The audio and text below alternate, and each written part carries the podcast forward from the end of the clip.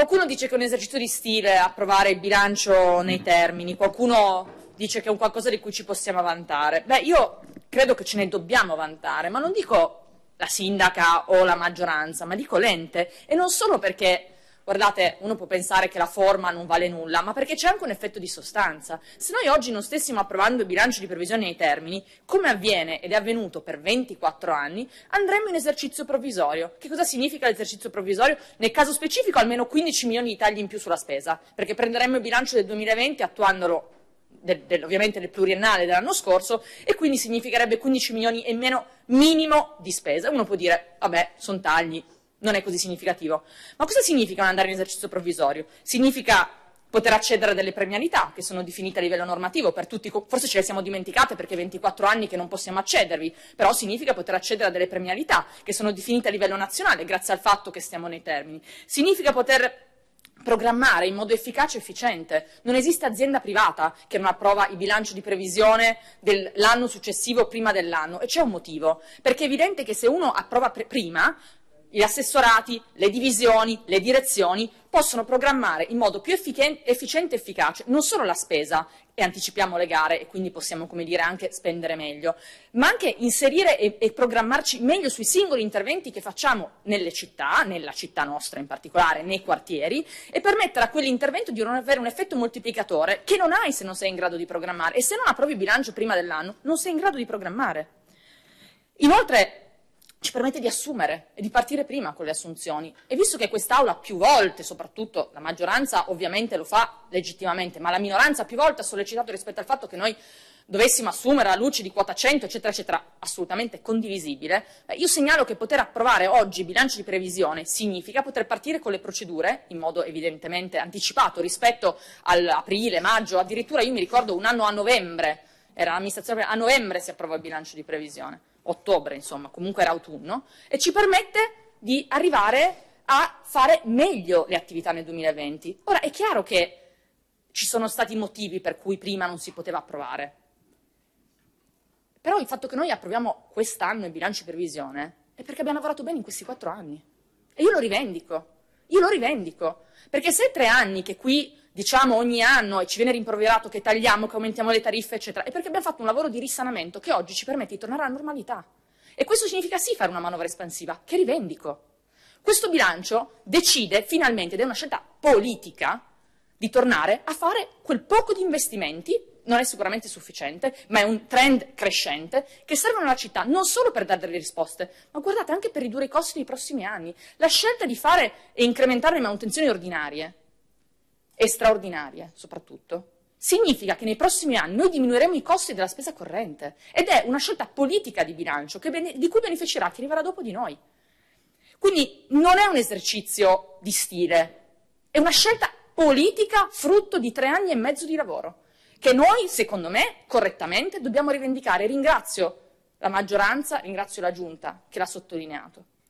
Seconda cosa, qualcuno diceva prima, e non c'è in aula, mi dispiace, che non si capisce la narrazione, questa parola, e che è in contrasto. Il dire che qualcosa, come dire, stiamo puntando su una città del cinema, che stiamo puntando su una città dell'industria, ci tornerò, con il fatto che diciamo che abbiamo trovato dei conti disastrati. Ma guardate che sono i numeri. I numeri dicono, i numeri dicono che noi, e ha ragione il consigliere a volta, abbiamo poco margine, perché abbiamo una rigidità di spesa del 52%, peggio di Catania.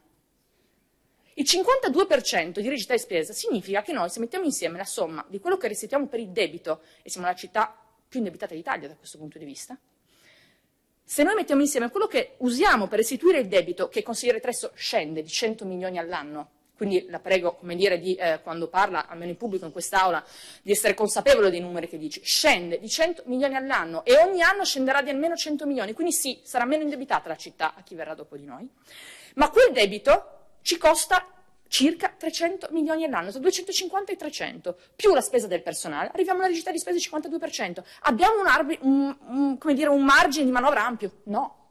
Ma quest'Aula lo dice da tre anni e mezzo. E quando diciamo che non abbiamo un margine di manovra ampio, ci viene detto, eh, ma un miliardo e tre di, di bilancio, mamma mia quanto spazio c'è. No, non c'è quello spazio, ha ragione il consigliere la volta, ha ragione. E quindi quel poco spazio che c'è, noi abbiamo deciso di utilizzarlo per fare una scelta politica. Guardate, si dice che non sappiamo dove vogliamo portare la città.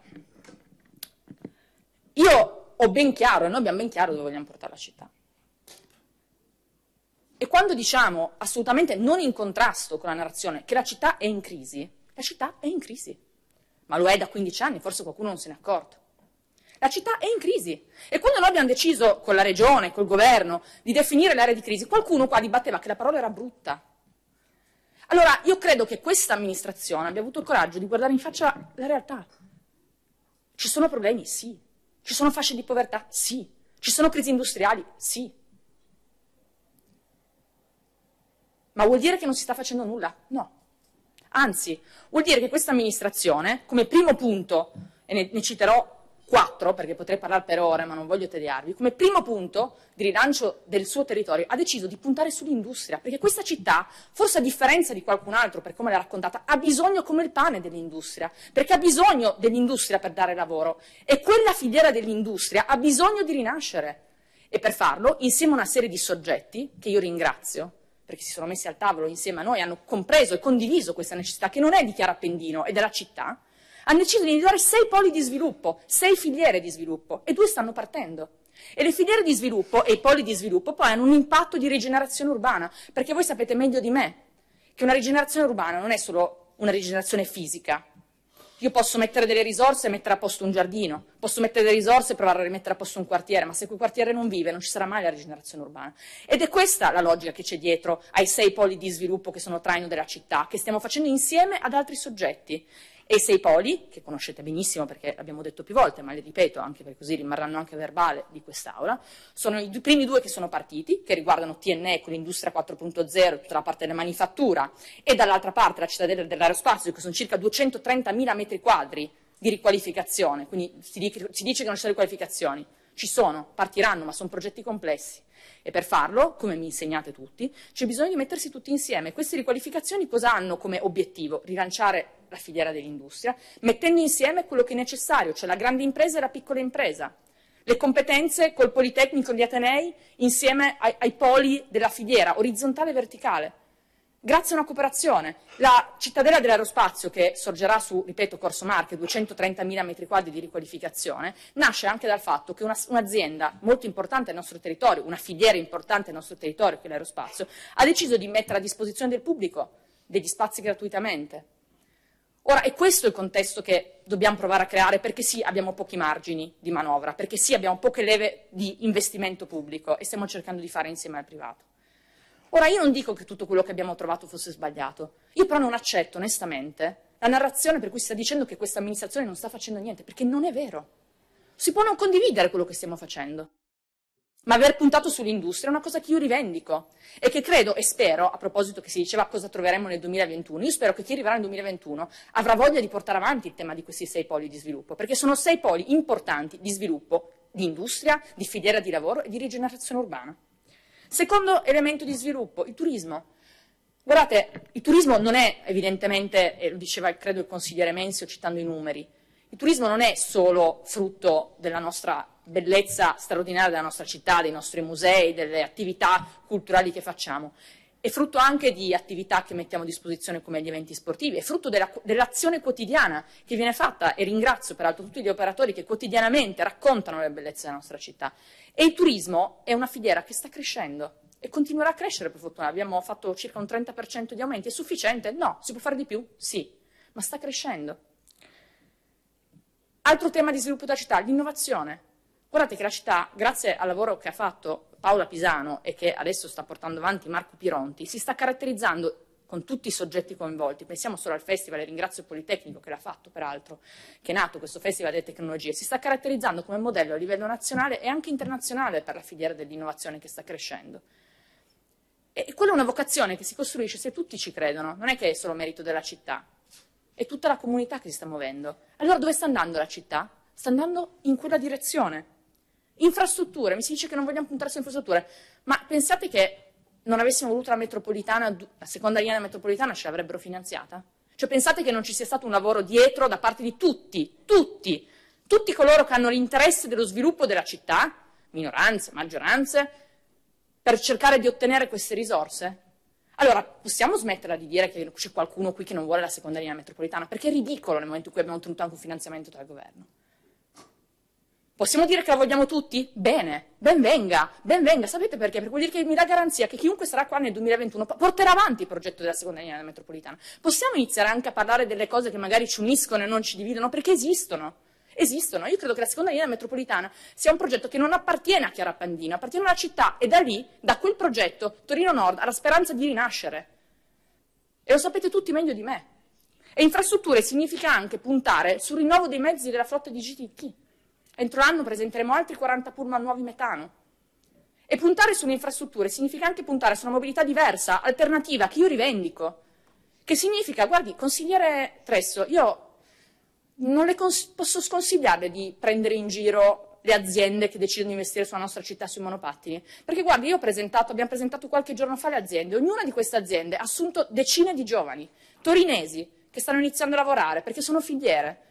Allora uno può non condividere quell'azione della città, ma sono aziende che hanno deciso di stare sul nostro territorio, di assumere sul nostro territorio e investire sul nostro territorio. Io credo che meritino il nostro rispetto.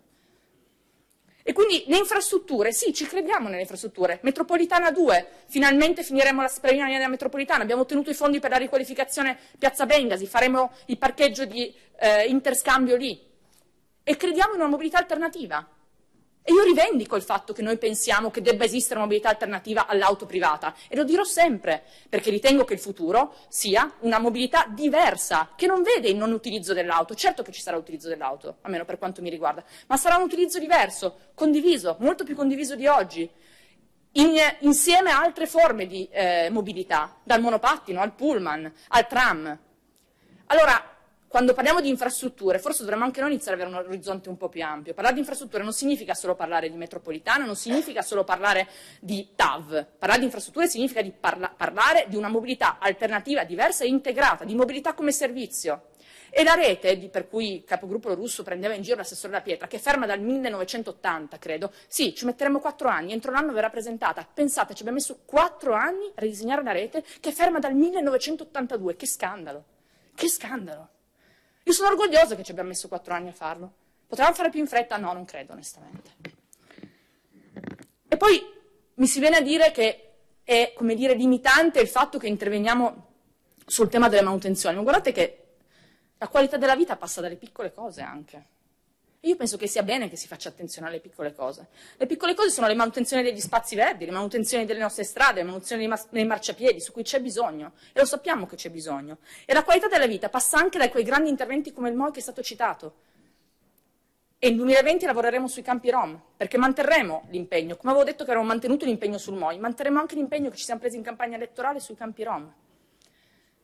E questo avviene non perché ci sia un sindaco, come dire, particolarmente capace, non è questo il punto, viene perché abbiamo messo al centro alcune tematiche, perché sul MOI si è messo al centro il fatto che quello fosse un problema per l'intera comunità e abbiamo messo attorno al tavolo una serie di attori che hanno deciso di investire su quella cosa. Guardi, se, consigliere Tresso, se il MOI è stato liberato, lei ha detto è merito della diocesi e della Compagnia di San Paolo. Io non so di chi sia merito, non mi interessa di chi sia merito. So per certo che è stato possibile perché almeno 5 o 6 attori, tra cui anche la nostra struttura, si è messa al tavolo e ha detto che quella era una priorità per la città, per quel quartiere, per quelle persone che vivono lì quel disagio da anni.